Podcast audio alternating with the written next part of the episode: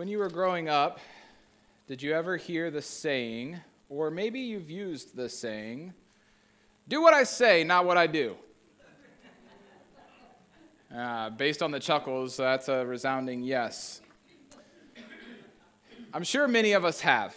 Uh, I think I might have even used that. let me rephrase that. I know I've used that before with my kids. Unfortunately, if you really look at this, what you're saying, it's not very helpful to living an honorable life. A couple of years ago, I was introduced to a book from, uh, from an elder from my previous church.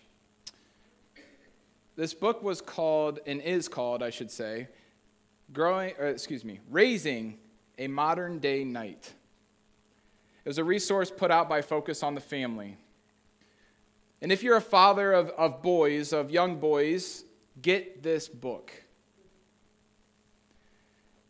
It's a book on raising godly young men, raising boys to become godly men. Now, normally, I am not a fast reader, and, and if you went into my office and you looked at my library, you would go, wow, that's not a lot of books. It's not. It's because I'm not a fast reader. I, I didn't grow up reading lots of books. I grew up playing lots of sports and video games and being outside and doing things like that. I also had vision things that uh, made reading difficult for me growing up, and so I just never really got into reading very much. Now, I enjoy reading now as, a, as an adult, but when I was younger, it was very difficult for me. So I'm not a very fast reader. I get distracted easily and I lose interest. This book, however, touched my soul and I couldn't put it down. I could not put this book down. See, as fathers, we have the responsibility to train and raise our young boys to be godly men something our culture desperately needs right now.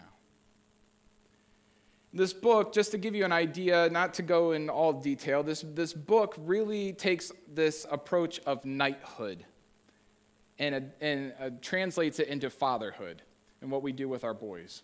See, as, as a young knight, you would start as a page, right? Uh, that would be like the first level of, of knighthood you know, and, and, you would work your way up and progress. And each time you would make the next station, there would be a celebration, right? And you get to the next station, there'd be a celebration until you become a knight. And so it takes this milestone approach to fathering with our young boys, right? It, uh, it celebrates certain milestone markers in a young man's life it's an opportunity.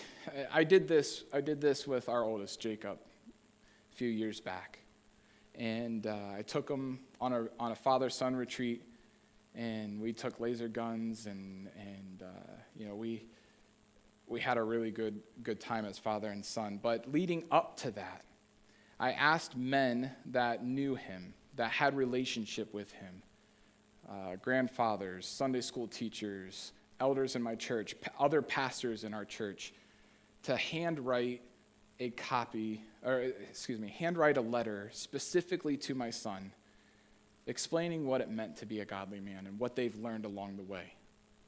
A very personal letter. And then I, I collected all those, put them in a, in a sheet protector, and put it in a binder. And part of the process is, is creating this coat of arms, right? The, this uh, family crest if you will. And I love medieval fantasy, so I was like, I was geeking out over making this family crest thing, right? Um, and so I, I, I dove into making this family crest, and each color was significant to a specific thing, like purple means royal, right? Uh, and so there's different colors mean things, different symbols mean things. And, and so I created this family crest. Um, didn't have one previously, just surrendered to the Lord and, and created one.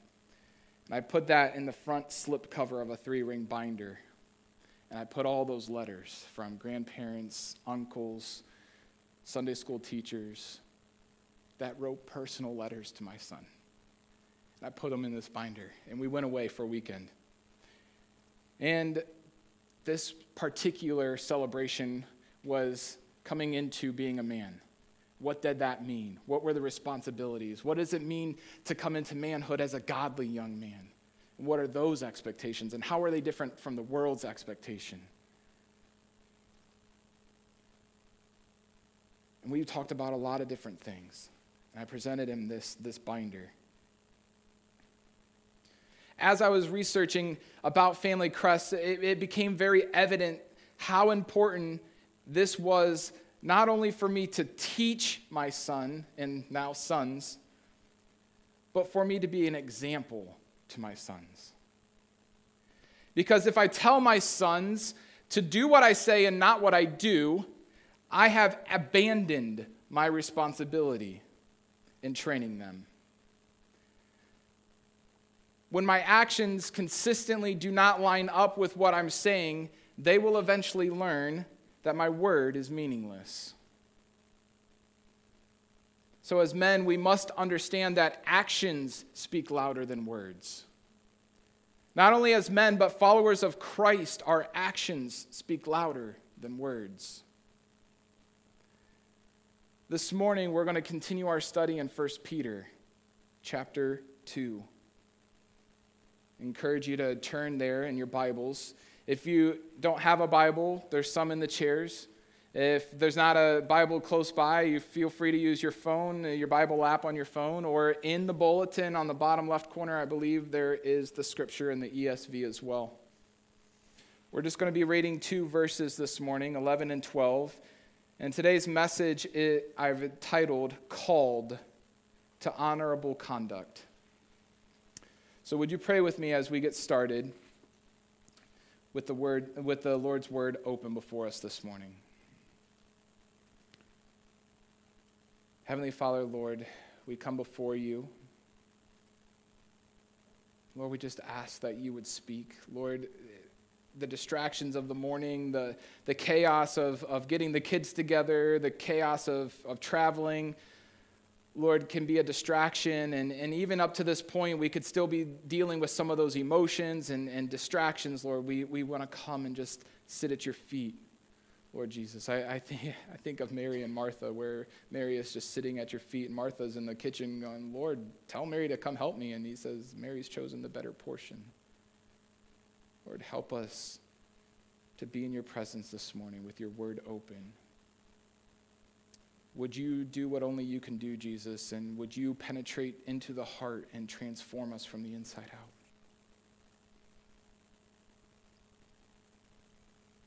Lord, would you help train us and teach us through your word how to live this life you've called us to live? It's in Jesus' name we pray. Amen. So in 1 Peter chapter 2, verse 11 and 12, I'll be reading out of the ESV version. Starting in verse 11, it says, Beloved, I urge you, as sojourners and exiles, to abstain from the passions of the flesh, which wage war against your soul. Keep your conduct among the Gentiles honorable, so that when they speak against you as evildoers, they may see your good deeds and glorify God on the day of visitation. Peter starts out this, the, this section here, and, and most commentators would say that it's in this, this part of his letter where a shift takes place, where he starts changing his approach. And he begins this section with this word beloved right? That in verse 11, he says, Beloved, I urge you as sojourners and exiles to abstain from the passions of the flesh. This word beloved is the, the Greek word agape, right? It's, it's that, that root form. Now, the actual word is agap, agapetos, which is the verb form of that. But it, remember, we, we learned that agape is a sacrificial, it's a choosing love right? It's not just friendship, it's, it's not brotherly love. It, it's, it's, I'm willing to die for you kind of love. I'm willing to take your place kind of love. It's, it's choice. And so when Peter says beloved, and he's using the agape root word, he's basically saying, Those whom I've chosen to love sacrificially, those whom I cherish, who I would do anything for. That's the language that he's using here. He says, Beloved, I urge you as sojourners and exiles to abstain from the passions of the flesh. This is a very intimate address from Peter to people that he might not have ever met before, right? But he calls them beloved. He has a heart for people that he's never even met. And he, two other words stand out in this, this section here sojourners and exiles. And it's kind of one of those things well, aren't those the same thing? Aren't sojourners and exiles the same thing? Why does he say it twice, just using two different words? So whenever I see something like that in Scripture, I go, why did he just repeat himself? There must be something there. Sojourners would be aliens, foreigners, or strangers, those who are passing through. Versus exiles are those who are aliens, but they're now residing in a foreign country. Right? Those who are living in this foreign place. They're not just passing through, they're not sojourning, they've made residence. Right? And we remember that in 1 Peter, Peter is specifically writing this letter to exiles who are living in modern day Turkey, avoiding persecution. Persecution is coming. Nero is ramping up his hate and, and, and threatening the lives of believers. And so, to them, they were literal sojourners and exiles. We already explained that even though the letter was written to a very specific group of people, it's written for us as well and that as believers in Christ, we are sojourners and exiles in this world because we have a heavenly home that Christ is preparing for us. Right? We know this is not our home. And so Peter says, Beloved, I urge you as sojourners and exiles, those who don't belong, those who are passing through, those who are living in a foreign place abstain from the passions of the flesh. The reality is that sojourners and exiles are both exhorted to abstain from the passions of the flesh.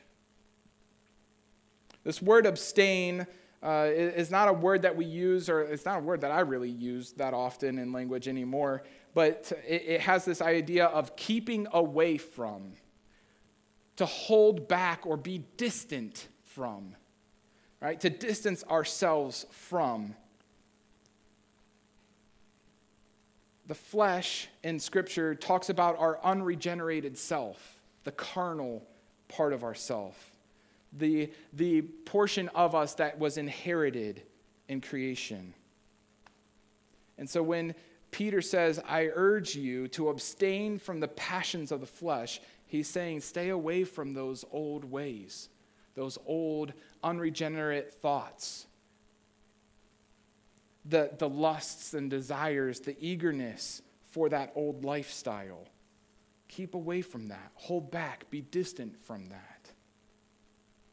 Now, Peter doesn't really describe what these quote unquote passions of the flesh are. And, and, and if we were to just breeze right on through, you know, those who are listening in online or, or here visiting for the first time or don't really use this language might go, What in the world is he talking about?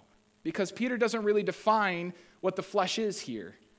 It's a, it's a understanding that those who were reading it would know what he's talking about.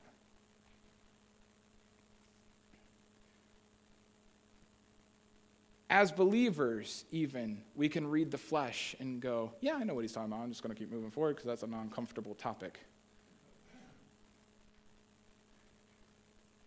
But what if we don't?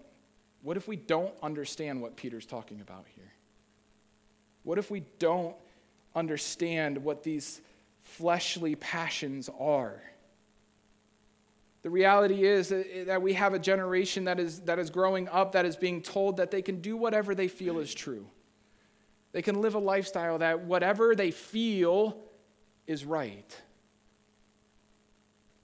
If you told a young person today that they can't conduct themselves the way that culture is telling them that they can, they'd look at you cross eyed. They'd say, I'm out of here. You better be able to explain what these passions of the flesh are and what they are not if you're going to address a young person today. Because not everything we experience or feel is wrong. God created us with emotions out of his own image to have experiences and have emotions. Right? It's a blessing to have those things. So, not everything we feel and experience is wrong.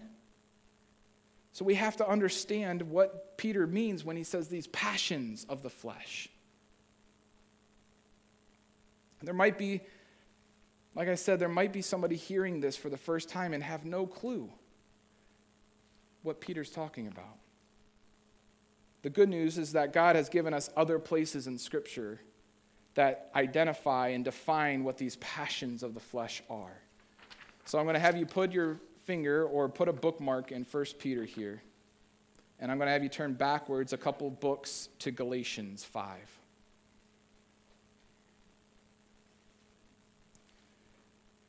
Galatians 5. And we have a different author speaking right now, still, still divinely inspired by the Holy Spirit, but this is Paul writing in Galatians. Starting in uh, chapter 5, verse 19, he says, Now the works of the flesh are evident. And he lists them out, and there's quite a list here.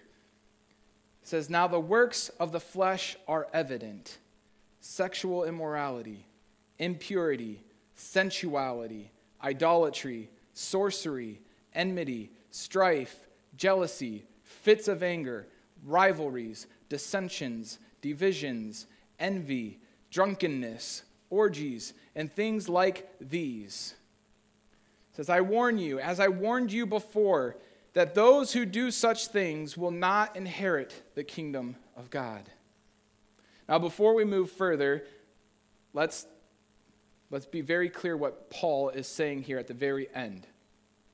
He says, I warn you, as I warned you before, that those who do such things will not inherit the kingdom of God. Please hear me. Paul is not saying that those who have ever done these things will not inherit the kingdom of God the language in the original context would be understood that those who make a practice of doing, meaning that this is their way of life, that they're unrepentant, that this is just who they are and they're living this way. That's what Paul is saying, those who do such things. It's not the same thing as someone who is living their life for Christ, committing the sin of these, and repenting of that sin. There's a difference. It's a lifestyle. That's the understanding of the original language is Paul is saying those who do such things would be those who make a practice of doing these things. Those who live their life this way would not.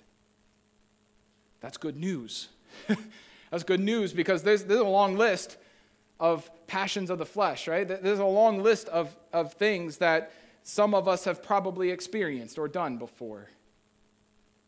And if the word was saying that if you've done any of these ever, you will not inherit the kingdom of God, then where is the hope that the gospel brings? So we have to understand what Paul is actually saying here. Now, we're not going to go over all of these, these works of the flesh. We could be here all day.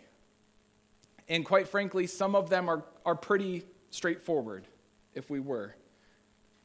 But there were three that really stood out to me in my study that I felt were relevant to the world that we live in today that I think we really need to address. The first one is the very first one that Paul lists sexual immorality. I found it interesting that the Greek root word for this, that we translate sexual immorality, is the Greek word porneia. I'll let you fill in the rest. The reality is that what Paul is talking about here is basically in a condensed, easy to carry with you definition. Sexual immorality would cover any sexual act committing that one commits outside of God's plan between a husband and a wife. Anything outside of that would fall under this definition. Anything. The second word, idolatry, is defined as serving and or worshiping an image or anything other than God himself.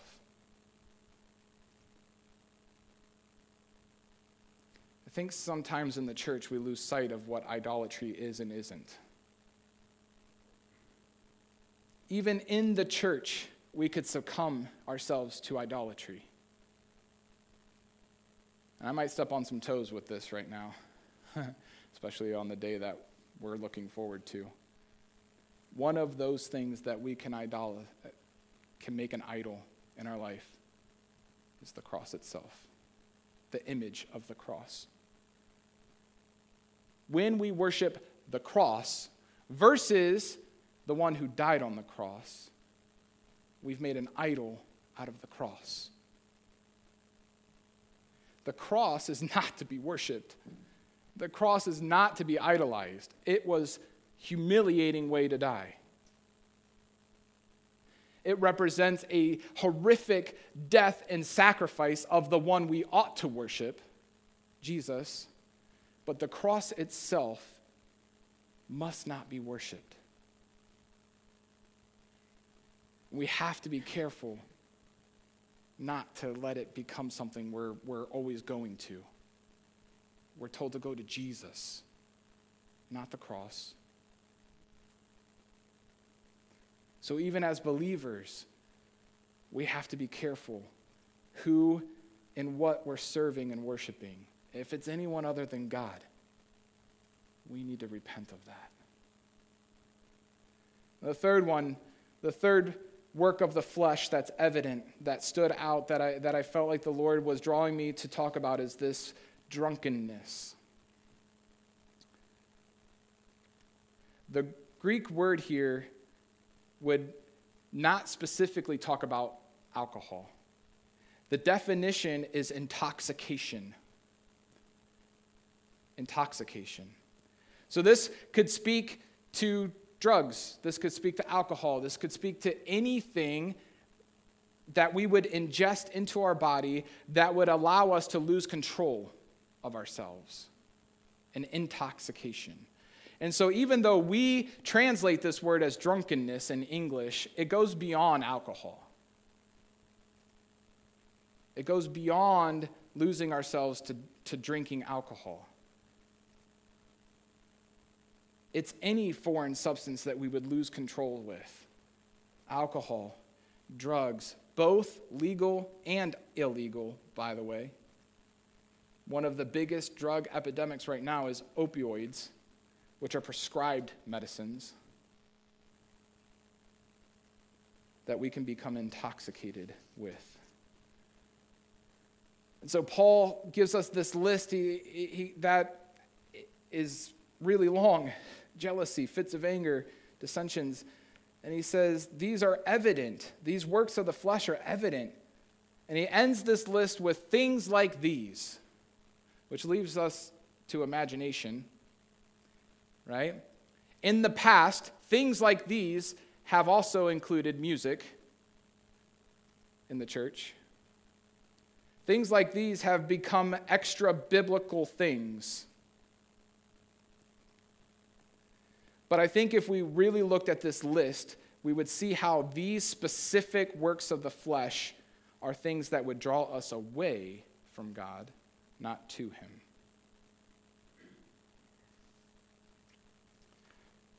Put your finger here and flip back to 1 Peter. So Peter says to abstain from these passions of the flesh.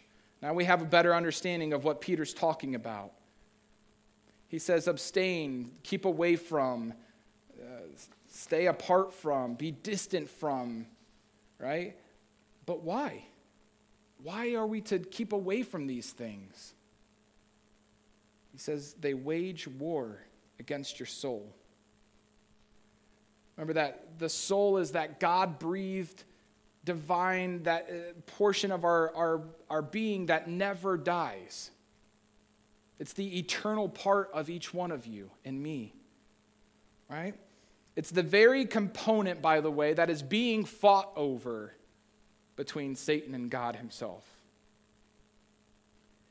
And so when Peter says to stay away from these passions of the flesh which wage war against your soul, we're talking about serious business here. We're not talking about an argument or a disagreement. The passions of the flesh wage war against our souls. That, that war word means to serve as a soldier, fight in a war, or to wage war. Ask the Ukrainians right now what war feels like. Look, watch the news. What does it look like? Can you, can you put yourself in their shoes? The passions of the flesh wage war against our souls. That's why Peter exhorts us to abstain from them. In other words, to not put yourself in harm's way. Get out of the line of sight. Hunker down.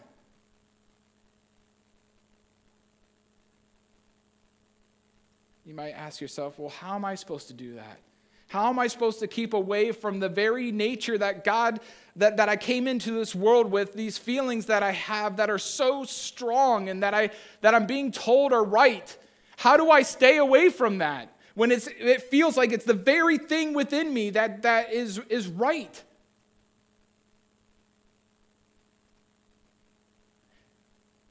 Flip back to Galatians 5.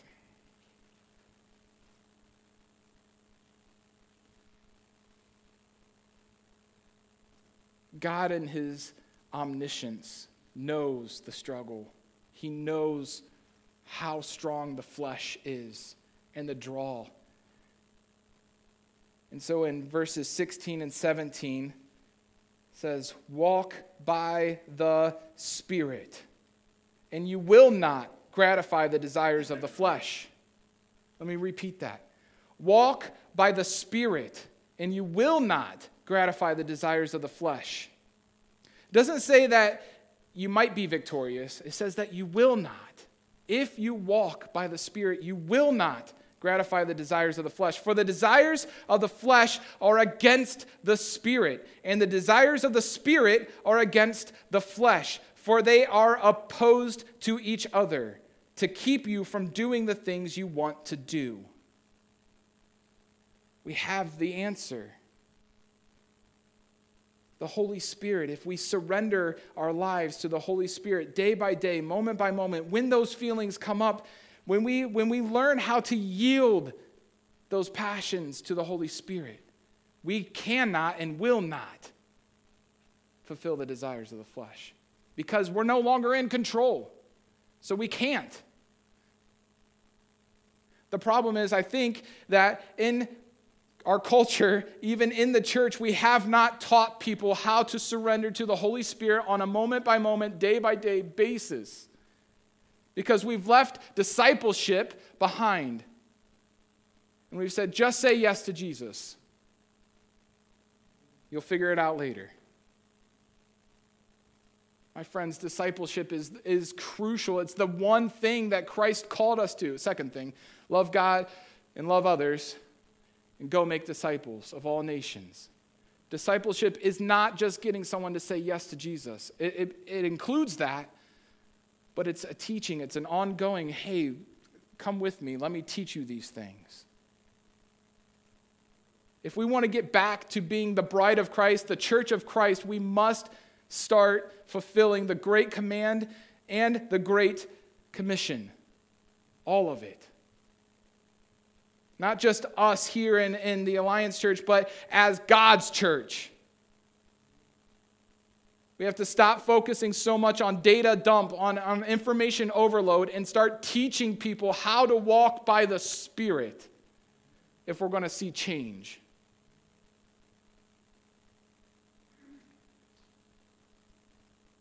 Back to 1 Peter. Verse 12 Peter says, Keep your conduct among the Gentiles honorable. Keep your conduct among the Gentiles. What is, what is a Gentile? If, if you've never heard this phrase before, a Gentile uh, in that time specifically was anyone that was not Jewish. Okay? Anyone that was not Jewish would be a Gentile, be, be considered a Gentile. a modern understanding of that today would be that a Gentile is a race, a people, a nation that does not follow Christ. In other words, non believers. Could be your neighbor, could be the mother or father you run into in the grocery store, could be a coworker. A Gentile is simply someone who does not follow Christ as their Lord and Savior. And Peter says to keep your conduct among the Gentiles honorable. Isn't it interesting how conduct keeps rearing its ugly head throughout 1 Peter? Right? I say ugly because none of us really like to hear this word. we, we, we don't really like to change our behavior.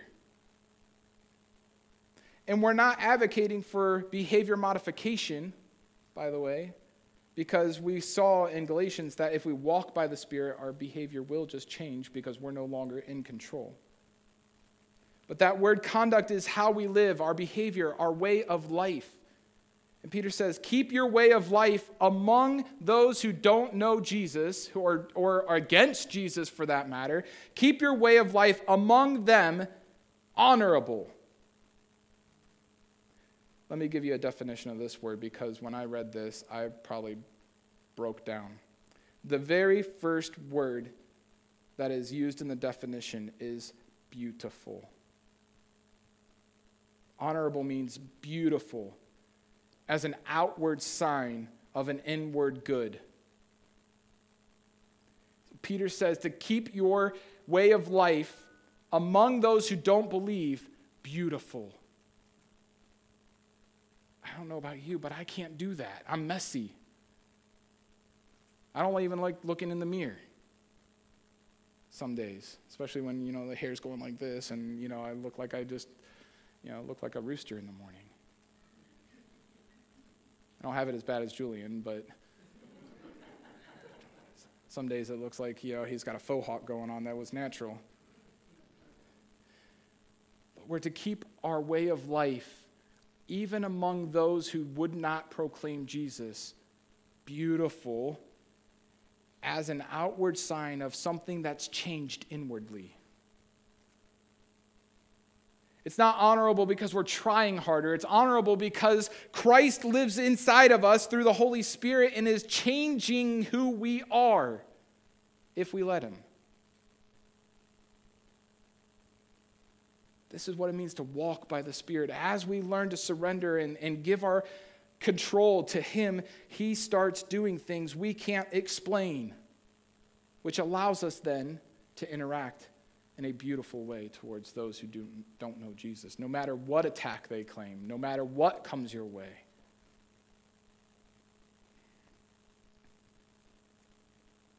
Peter continues, he says, Keep your way of life among the Gentiles honorable so that when they speak against you as evildoers, they may see your good deeds and glorify God on the day of visitation.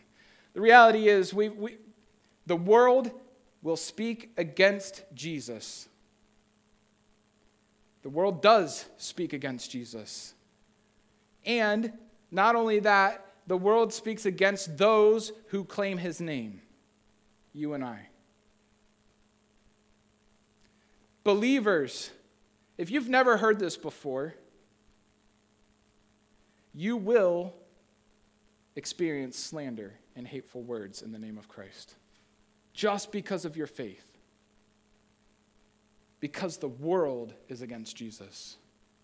There's an enemy against Jesus. And Peter's basically saying that knowing that this is true, that, that the world is against you because they are against Jesus, how we respond matters. Responding honorably in our actions is how we win a non believer to Christ. Not telling them the gospel over and over and over again. Not telling them that they should just because it's in the scriptures. They don't care what's in the scriptures, not yet. But when they see your example in the face of the evil, there's something beautiful to that. how we respond to the world and our conduct matters. The unfortunate reality, church, is that too often Christians are known for what we are against versus who we are for.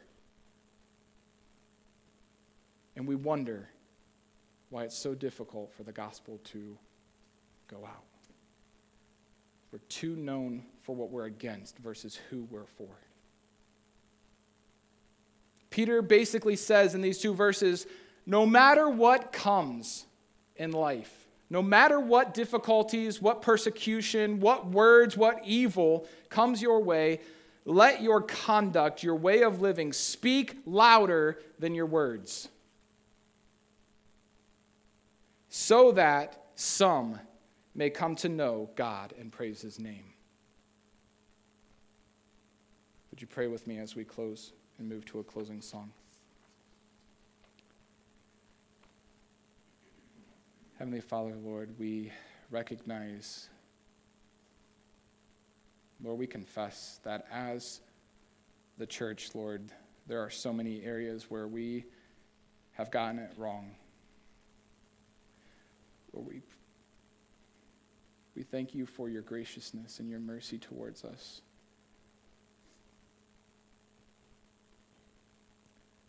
Lord, we also know that this is your church, not, not our church, not, not my church. It's your church, Lord, and you are the one building your church. Lord, by your Spirit, would you teach each one of us? Would you guide each one of us, Lord, to be surrendered so that when the world sees us, they see you? They see this beautiful, honorable response. Lord, move us away from move us away from the idea of doing what we say, not what we do, and moving towards let me show you. Letting our conduct speak for itself. Lord, I'm reminded that your very word said, they will know you by your love. Lord, I admit that there are times where loving the world is difficult, especially when I feel attacked personally, Lord. Help us to deflect those, those thoughts of it being personal to understanding that they're not attacking us, but you. And show us, Lord, how to conduct ourselves in an honorable way so that you would receive glory when they would respond in kind. It's in your name, Lord Jesus, we pray. Amen.